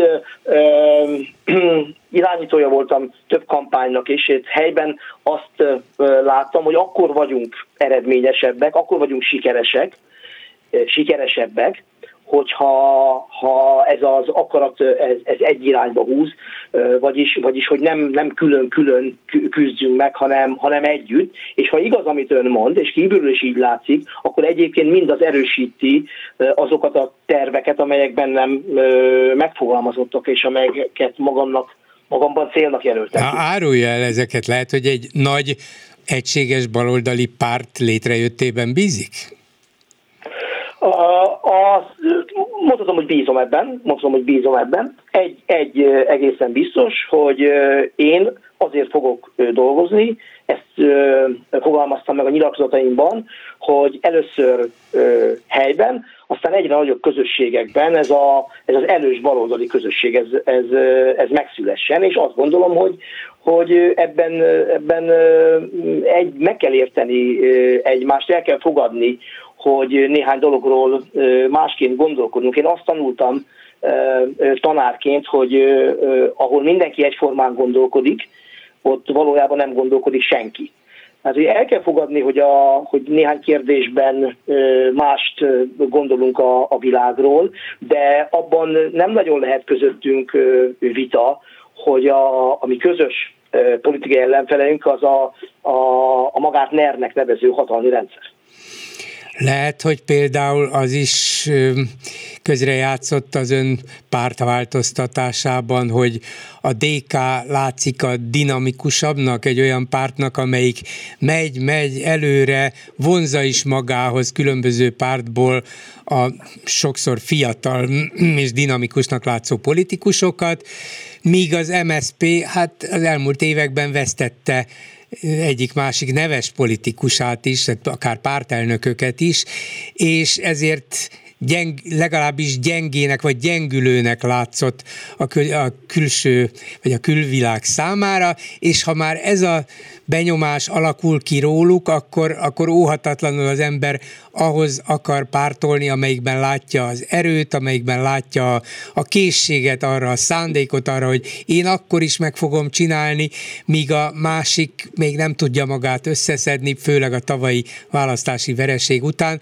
Nem lehet, hogy ezek a, ha tetszik, belső és kül, a külvilág számára is látható jegyek azok, amelyek a dé ká melletti kiállásra, illetve a belépésre ösztönözték? A, a győzteshez húzás az ismert dolog, és ha, ha lenne bőven idő, akkor szívesen elmesélnék egy, egy történet arról, hogy amikor Garibaldi partra szállt a vörös ingeseivel, akkor hányan voltak, majd öt évvel később, amikor Viktor Emánuel király egy politikai bankettet tartott, akkor az ezerhatvanhét vörös ingesből erre a bankettre meg is érkeztek ötezer-kétszázan. Mert, hogy ötezer-kétszázan ezek szerint öntörténelem tanár? Történelmet tanított. ötezer-kétszázan emlékeztek utólag már úgy, hogy, hogy, hogy ők ott voltak a partraszállásnál. Úgyhogy valóban ez igaz, ez a, a, amit ön, ön megfogalmaz a, a győzteshez húzás, és szerintem azt is jól érzékeli, hogy, hogy ez, a, ez a politikai dinamizmus, ez a kezdeményezőkészség, ez a magyar talán ez a proaktivitás az, az inkább a, a Demokratikus Koalíciót jellemzi jelen pillanatban, mint, a, mint, a, a, mint az em es zé pé. Akkor pápaiként mondjam még valamit arról, hogy az em es zé pének volt egy széles körben népszerű politikus, a Gőgő Zoltán, aki azonban visszavonult az egyik nagy választási kudarc után, és ez azért sokak szemében valamiféle sajnálkozást keltett, hogy, hogy itt van az em es zé pében egy, egy igazi, virtigli vidéki politikus, aki tudja, hogy mi történik vidéken, tudja, hogy mi van az agráriumban, és a maga nagyon egyéni módján jól is tudja ezt elmondani városiaknak is, vidékieknek is egyaránt, és egyszer csak elég lesz neki mindenből, és inkább visszavonul.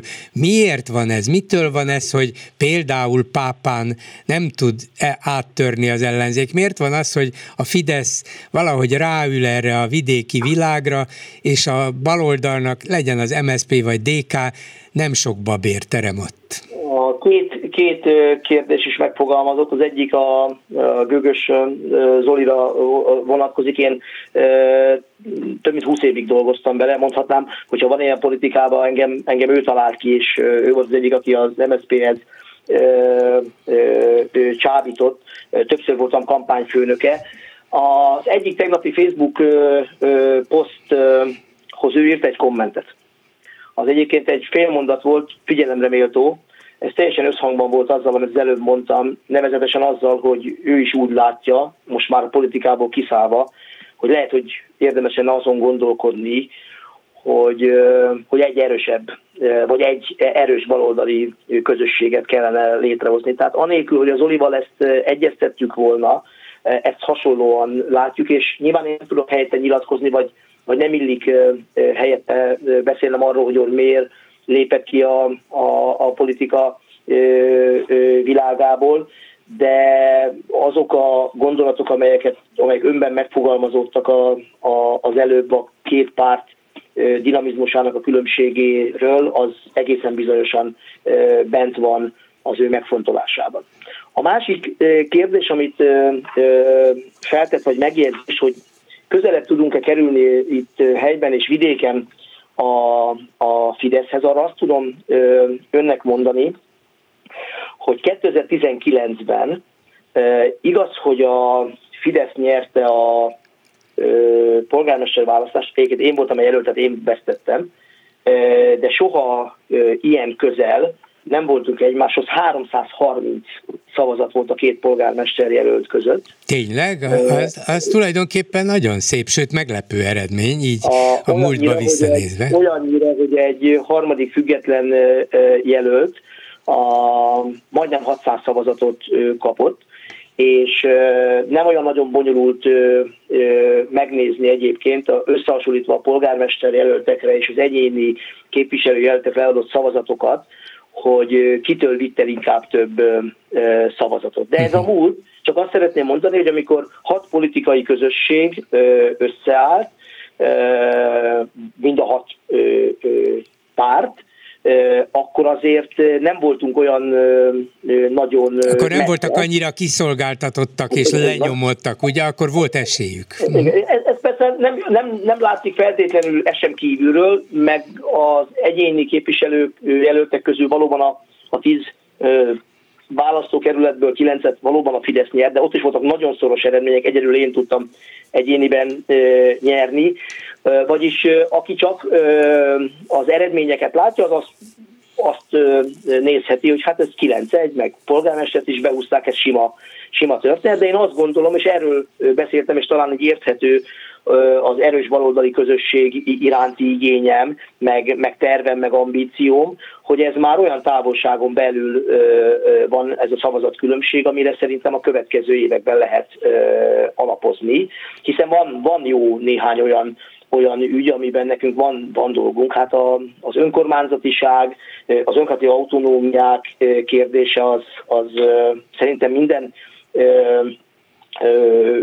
ellenzéki önkormányzat számára fontos kérdés, de még a kormánypárti önkormányzatok számára is, és hát hasonló ügyek vannak, egészségügy, oktatás, úgyhogy van, van dolgunk bőven, vagy lesz dolgunk bőven. Szóval akkor új dé ká-sként az ellenzéki egység híve? Hát azt kell mondanom az ellenzéki egység tekintetében, hogy annak mindenféleképpen híve vagyok, hogy a két ö, ö, európai parlamentben a szociáldemokraták között ülő két politikai párt, tehát az em es zé pé és a dé ká, az közösen dolgozzon. Én Pápán ezért fogok cselekedni új dé ká-sként is. Ez nem olyan nagyon nehéz szerep egyébként, mert em es zé pé-sként is ugyanezt képviseltem akkor a dé ká-sok felé közeledtem, most akkor kicsit megfordult a helyzet, de én ezt nagyon fontosnak tartom egy ilyen kis közösségben, mint a, mint a mi városunk. És az önkormányzati választásokon, ott pedig van remény a teljes ellenzéki egységre? Uh, nyilván a, az a uh, fordulat, ami, ami többeket uh, meglephetett, uh, hogy én uh, az, az em es zé pé-ből a dé ká-ba uh, léptem, az uh, uh, újra tárgyalást uh, kíván, közös beszélgetéseket. Egyébként ennek nagyjából az időpontját is ö, egyeztettük, hogy mikor fogunk újra ö, leülni. Én jelen pillanatban semmi olyan ö, tényezőt nem látok, ami ö, a korábbi együttműködés felmondását, felbontását ö, ö, jelenteni. Én azt gondolom, hogy, hogy a, azok a politikai közösségek, amelyek eddig együttműködtek, azok most is együtt fognak dolgozni. Köszönöm szépen Gröber Attilának, az em es zé pé volt pápai elnökének, a dé ká új önkormányzati képviselőjének. Minden jót, viszont hallásra! Ugyanezt kívánom, viszont hallásra, minden jót! Háló, jó napot kívánok! Jó napot kívánok, Bolgár úr! Olgaként szoktam szerepelni a rádióba önnél. Igen, tessék parancsolni. És egy rendkívül fontosnak vélt hírt olvastam, tizenhat óra negyvennégykor bámultam a há vé gé uh, nyitólapját. Igen. Ahol breaking newsként megjelent, hogy a Putyin, hogy a Putyin ellen igen.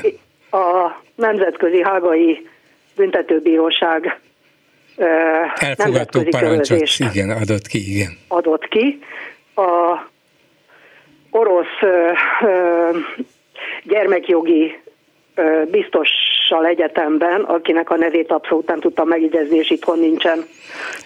Maria Alexeyevna Vova Bielova ellen is, ja, Istenem, igen, az ukrán gyermekek, igen, ukrán gyermekek elhurcolása miatt. A gyermekek elhurcolása miatt. Én azt gondolom, meg kell mondjam, hogy nekem a, lehet, hogy én egy naív hülye vagyok, de nekem a szívem dobbant, végre valaki kimondta, hogy bűnös. Hát a, a, a, a, igen, azt még nem mondták ki, hogy bűnösek, hogy alaposan gyanúsítható alaposan háborús bűnök elkövetésével, és, igen. Hát nem akarok erős szavakat használni, de... De hát azért abban az, illúzióba, igen, abba az illúzióba azért ne ringassuk magunkat, hogy el is fogják és bíróság elé állítják, ez nem fog megtörténni. Hát ezt gondolom én is. De minden esetre azt jelzi, hogy, hogy a nyugati világ kiáll egyértelműen, hogy ez tényleg háborús bűnös, ez egy háborús bűn, hogy megtámadta Ukrajnát, hogy ott ártatlan embereket, és nem csak katonákat gyilkolnak meg, gyerekeket hurcolnak el, igen, ennek legalább legyen egy szimbolikus jele, hogy ezt, ezt hát, a világ nem felejtheti el, nem tekinthet, nem nézhet másfelé. Nem tekinthetjük úgy, mintha nem történt volna igen, semmi. Igen. Én ezen voltam ledöbbenve, hogy már egy, több mint egy év eltelt, és ez a nyilatkozat nem történt meg. Hát mert, hát a, ne, mert, a, mert a Nemzetközi Büntetőbíróság azért nem egy politikai testület.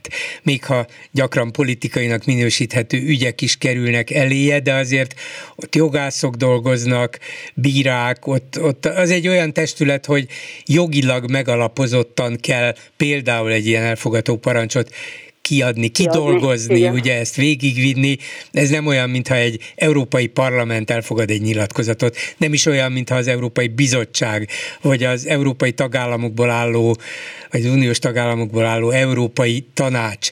Ez, egy ilyen politikai nyilatkozat, vagy határozat elfogadása, ha nem könnyű is, de mégiscsak egyszerűbb. Ez, ez más, ez egy jogi eljárás, de jelent valamit, ez önnek igaza van. Olyan, mint Magyarországon a bé há-k, a, bíró, a legfelsőbb bírósági Határoz, iránymutató igen, igen. Határozatok. határozatok voltak. Nem tudom, hogy ma még vannak-e ilyenek, én tizenöt-húsz évvel ezelőtt voltam ezeknek a közelébe, azt azért a bíróságok figyelembe vették. Igen, hát ez, ez biztos, hogy hát, nem lehet nem figyelembe venni. Nyilván Putyin sem ijed meg ettől, de nem tehet úgy, mintha ha nem, nem venné ezt figyelembe. Most kíváncsi vagyok persze, hogyha elutazik egy külföldi, de olyan országban nem fog elutazni, ahol... Több kocsival, ennek, több kocsiból fog állni a... Igen, védelme. igen, igen. Hát nyilvánvalóan olyankor, ha elutazik külföldre, akkor a védelmét garantálni fogják, és nem engedik, hogy csak úgy valakik letartóztassák, de, de hogy ez onnantól kezdve az orosz diplomácia és az orosz hatalom fejében jár majd, hogy van egy elfogadó parancs, parancs is az elnök ellen, hát az, az biztos. Igen. Én, én úgy gondolom, hogy ez egy vízválasztópont mindenképpen. Igen, Európában. Igen, ö, és nem árt, hogyha legalább... Igen. A, ö, ha lehet még ö, mondani valamit, de ez ügyben én nem tudom, hogy jó lenne, hogyha valakit ö, jog, majd, majd embert, a jövő héten én, biztos megkérdezünk, én, igen. Nem tudom, megkérdezne, hogy ennek akkor most mi a jelentősége, és... Igen. Igen, igen, feltétlenül. És egy másik dolog, már régóta ö, nyomja a gyomromat. Én a köztársasági elnök jelöléskor ö, ö, kiálltam Róna Péter ellen statisztikai adatokra hivatkozva, miszerint a x éves embernek hány év a várható élettartama, nem így mondtam el, de ez volt a lényege. És azóta számos alkalommal szégyeltem meg magam Róna Péter megnyilatkozásai miatt, hogy mennyire nem volt igazam. A statisztikában igazam volt persze, mert az tényekre épül, mint tudjuk, valószínűségekre, valószínűségi tényekre, de a kiállásai rendkívül tiszteletre méltóak, és szeretném, ha ezt valahogy ö, közvetíteni. Ja, hogy ezt akkor helyre, helyre, hozza, helyre hozza a korábbi véleményét, mert most már megváltoztatta. Értem, hát igen, igen. igen szinte uh-huh. kvázi bocsánatot kérek a, uh-huh. a hangoztatott véleményemért. Az egy másik kérdés, hogy változatlanul elképesztőnek találom, hogy nem tudtunk másmilyen köztársasági elnökjelöltet állítani, mint Iványi Gábort, akit szintén nagyon szeretek és tisztelek, meg Róna Pétert, és nem találunk egy, nem tudom, egy ötven éves harcedzett, jóképzett, nemzetközi hírű, stb. stb. Nem akarom ragozni. Mindkét oldal elfogadható politikus köztársasági elnök jelöltnek, de hát ez most már egy lejárt lemez. Hát a köztársasági elnök jelölt az most valóban nem kérdés még négy és igen. fél évig, viszont annál előbb lesz kérdés, hogy talál-e az ellenzék közös és minden szempontból elfogadható miniszterelnök jelöltet, aki, akire hát, nem csak azt lehet mondani, hogy alkalmas, mint Dobrev Klára, tapasztalata is van, és csak ugye, ugye mindig fölvetődik, hogy na de hát ő Gyurcsány felesége, szóval, hogy túl lehet-e ezen majd lépni, vagy nem lehet túl lépni, az ellenzék meg tudja haladni az eddigi vitáit, körülbelül ezek igen. lesznek a Bolgár kérdések. Úr, hadd mondjak valamit, én csatlakozom azokhoz, akik szeretnék azt kérni a Klubrádióról, hogy többet nem mondják el, hogy Gyurcsány felesége. Én halálosan felvonnék háborodva, engem igen. folyamatosan úgy emlegetnének, mint nem tudom ki felesége, és azt gondolom Orbán Viktor rohadtul fel lenne háborodva, ha úgy emlegetnék, mint a e, Lévai Anikó férjét. Ebben önnek igaza van, és női szempontból meg százegy százalékig azt kell mondanom, hogy igaza e, van. És a nők alkotják ugyebár a társadalom felét, tehát de van egy másik szempont. Van egy másik szempontja a dolognak, hogy hogy a dé ká árnyékkormányának vezetője Dobrev Klára, viszont a párt elnöke Gyurcsány Ferenc, és akkor most ne beszéljünk arról, hogy van köztük családi kapcsolat, hanem a saját pártjának az elnöke, az Gyurcsány Ferenc, ő pedig az árnyékkormány miniszterelnöke. Nem, nem változtat a tényeket ter- természetesen. Arra, hogy, hogy Dobrev alkalmas, szerintem nem is érdemes szót vesztegetni, biztos, hogy alkalmas. Látjuk ezt különböző megnyilatkozásaiban, szerepléseiben, véleményében, és így tovább. De... De azért ott lebeg ez a, ez a kérdés, és az ellenzéknek valahogy ezen túl kell majd tennie magát. Hát az segítene, hogyha a rádió kevesebbet foglalkozna ezzel. Nyilvánvaló, hogy Gyurcsány Ferenc értelmes ötletekkel fogja támogatni Dobrev Klárát, ha esetleg az ő politikai szerepvállalása fut be. És azért akárkit hallgattunk meg eddig, mindenki azt mondta, hogy hát sok mindent lehet mondani Gyurcsányra, de hogy ne lenne egy invenciózus pali, az biztos, hogy nem lehet mondani rá. Persze, persze, így van. Így van. És hogy tudjuk, ne lenne, ne lenne ez viszont demokrata. Szemmel láthatóan nem fertőzte meg a feleségét, ha már itt tartunk. És hát akkor még valamit a dé ká térnyeréséről, ami ellen hörögnek a pártok. Bocsánat, csinálják utána. Ez az egyik. A másik pedig az, hogy eh, annyira zavarna minket, ha a dé ká annyira meg tudna izmosodni, hogy le tudná váltani az Orbán kormányt. Hát akit ez ennyire zavar, az nyugodtan szavazzon legközelebb is a Fideszre. Hát aki azt gondolja, hogy ha tegyük föl az ellenzéki oldalon, már csak a dé ká maradna, és az állna szemben, mm, szemben a Fidesz, nem, nem így lesz. Nem, nem gondolom, így lesz. Hogy mindenki gondolja végig, hogy örülne-e, hogyha a számára nem szimpatikus dé ká élén a másik dé ká-val, már mint Dobrev Klárával, és a háttérben Gyurcsány Ferenccel sikerrel le tudná váltani az Orbán kormányt. Mert aki ennek nem örülne, az nem is igazi ellenzéki. Hát én azt gondolom. Hát ez így van, ez így van, hogyha ezt így élére állítjuk, akkor nyilvánvaló, hogy nem kérdés, hogy, hogy a dé ká-ra kellene szavazni, és Dobrev Klárára kellene szavazni, mert véget vetne ennek a igazán, igazán méltatlan, aljas, ö... méltatlan, igazságtalan önkényuralmi rendszernek, igen. ami itt kialakul. És ö, mielőtt bárki megbántódna, én pont ugyanannyira, mert azt gondolom, hogy elég sokan ismernek, vagy felismernek. Pont ugyanannyira szeretem Donát Annát, Félbarna Bettet, Hatházi Ákost, mit tudom én, Szabó Tímeát, milyen Kunhalmi Ágnest, vagy Ágota? Ágnes, Ágnes, Ágnes. Ágnes. Tehát még fel tudok sorolni egy csomó politikust. Ha nem, ők, ha ők állítanának elő egy, föl, igen, ha ők állítanának elő egy ilyen nekem nagy ellenzéki pártot, lenne. Akkor ő rájuk szavazna. Igen, azt szeretném, ha végre leülnének, és egy éven belül közös koalíciót alakítanának ki, és nem egymást szurkálnák hátba állandóan. Köszönöm szépen, asszonyom. Viszont hallásra. Köszönöm, viszont hallásra. A Facebookon mit írnak, Lőrinc Saba? Szia Gyuri, köszöntöm a hallgatókat. Előjáróban egy technikai kérdés volt a kommentelők között. Elkezdem írni a hozzászólást, aztán ugrik egyet és eltűnik. Miért ilyen a poszt? Erről sajnos nekünk nincsen ráhatásunk, sajnos folyamatosan, dinamikusan változik az, hogy mi van legfölül a, a posztok között, mely kommentek vannak legfölül, és előfordul sajnos, hogy eltűnik ilyenkor. Hát ez a Facebookos kommentelőket zavarja nyilván, a hallgatók meg vagy értik, vagy nem. Aztán jöttek olyan kommentek, hogy indoklás szerint nem várható el a választópolgároktól, hogy ismerjék egy akkumulátorgyár hatásait, amelynek vizsgálata nem is az önkormányzat, hanem a kormányhivatal hatáskörébe tartozik. Ami annyit tesz, a kommentelő szerint, hogy a nép nem képes eldönteni, hogy szeretne akkumulátorgyárat a kert végébe, vagy sem.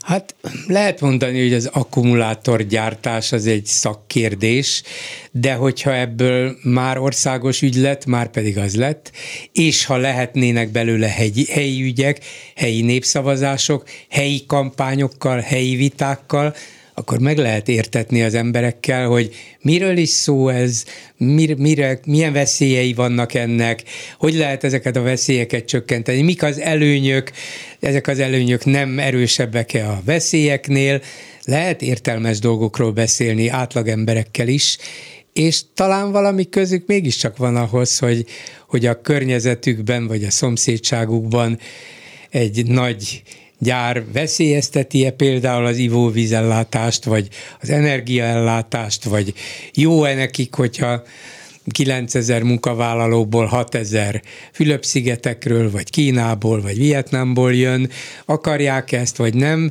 Ezek mind fölvethető kérdések, és szerintem nem árt, hogyha legalábbis az emberek elé tárják, aztán ha nem érdekli őket, nem mennek el szavazni, és nem lesz érvényes a népszavazás. A másik témában a Kálmán Olga interjúval kapcsolatban szólalt meg valaki. Kálmán Olga kihagyta, hogy Gyurcsány, a Gyurcsány kormány alatt a rezsicsökkentésnél nem csak a fogyasztást, a jövedelmet is figyelembe vették, a milliómosok nem kaptak kedvezményt. Elkezdte az alacsony nyugdíjak emelését, aztán következett Orbán Viktor, és nem folytatódott, de azóta is kapják havonta, akiket érintett akkor. Hát igen, ez is az egyik különbség a Gyurcsány kormányzat és a mostani között. Nem az igazságosság jellemzi a mostani kormányt. Orbánról elnevezetté elkérdezi egy kommentelő. Itt azért jöttek olyanok, amik nem voltak teljesen barátságosak, de volt egy, ami, ami tetszett. Én a sóskát vagy a tökfőzeléket nevezném át Orbán főzelékre. De valami specialitás is kell hozzá, nem az általános tökfőzelék, hanem, hát igen, Orbán mód, tökfőzelék Orbán módra. Ki lehet ezt találni? Igen. Én remélem, hogy akár még egy, egy kiváló étterem is alakul, amelyik igazi Orbán specialitásokat fog ajánlani. Csak a kedvedért elmegyünk egyszer oda. Igen, igen. Érdekes lesz. Egy másik komment. Azért az érdekes, hogy az é u-ban már egy számjegyű az infláció, nálunk meg évvégére várjuk ezt?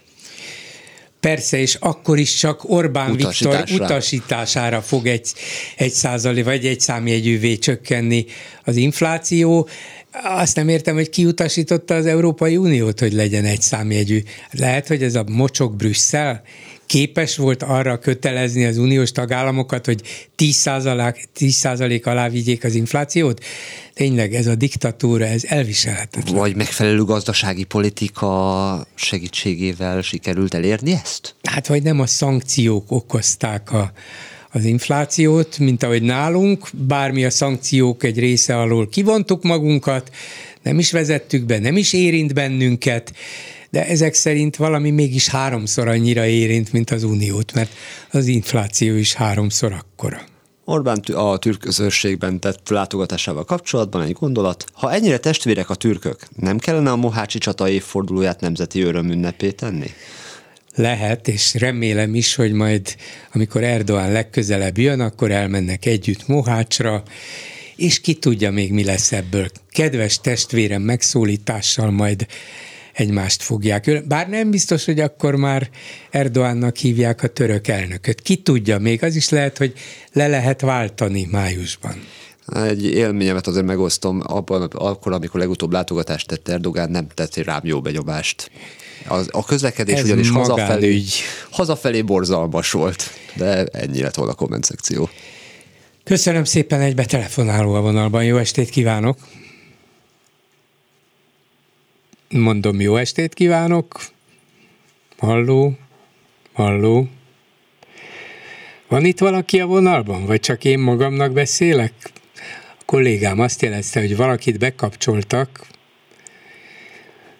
Akkor megpróbáljuk újból elérni, mert szétmehetett a vonal.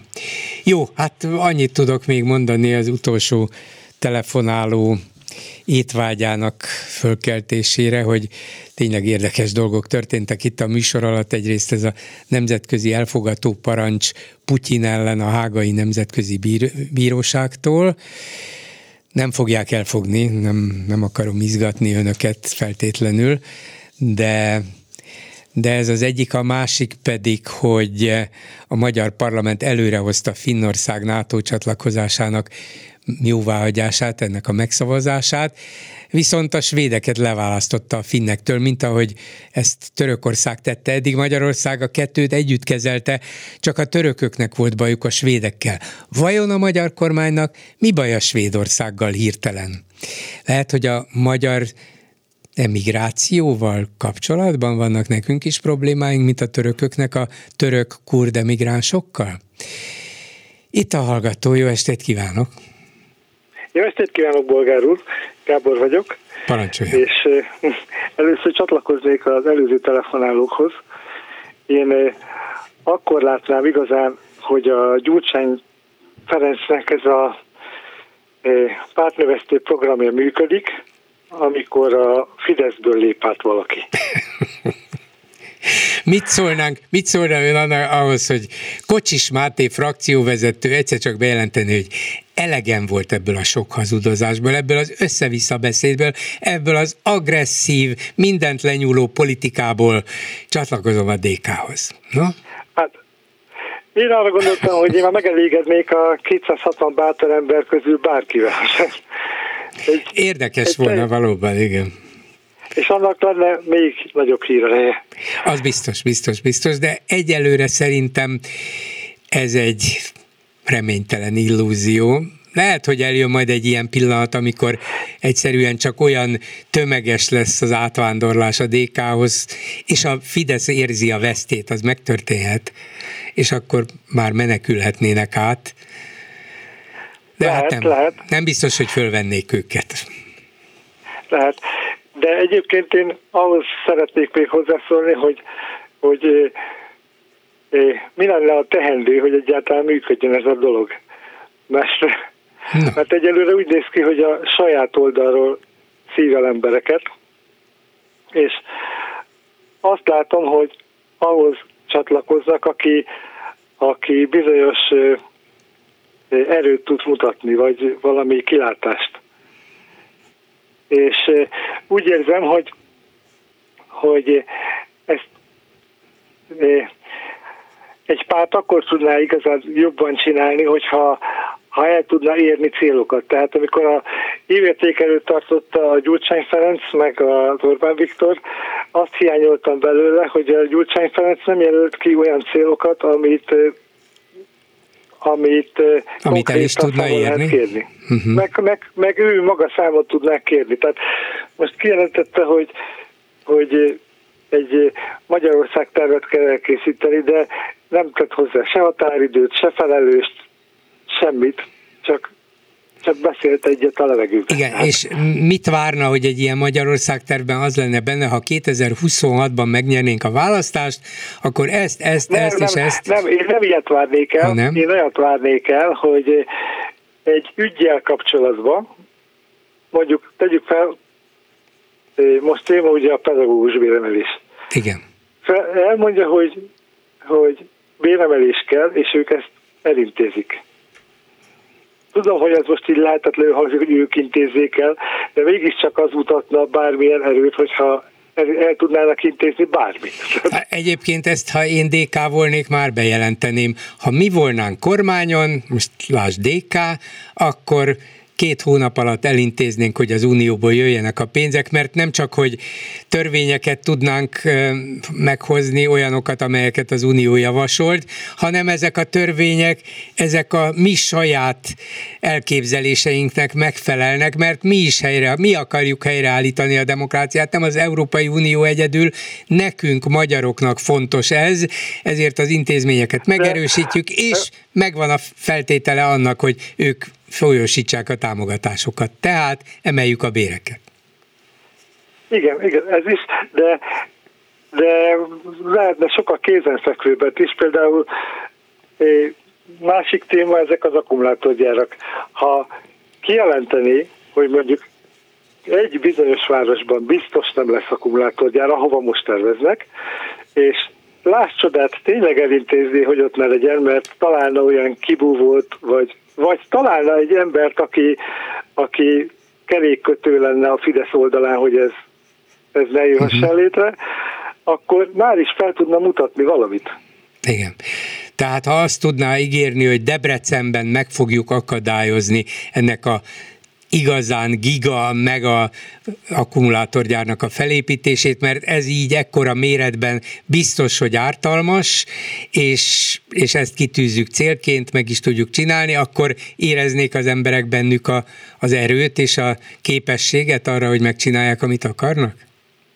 É, igen, de még ez sem lenne teljesen így elég, mert ezt úgy lehetne hitelesen képviselni, hogy ennek tenne egy céldátumot. Tehát, hogy mondjuk eléri azt, hogy ebbe a városba nem lesz akkumulátorgyár, és ezt a döntést mondjuk ebbe az évben dedikáltan el fogjuk érni. Uh-huh.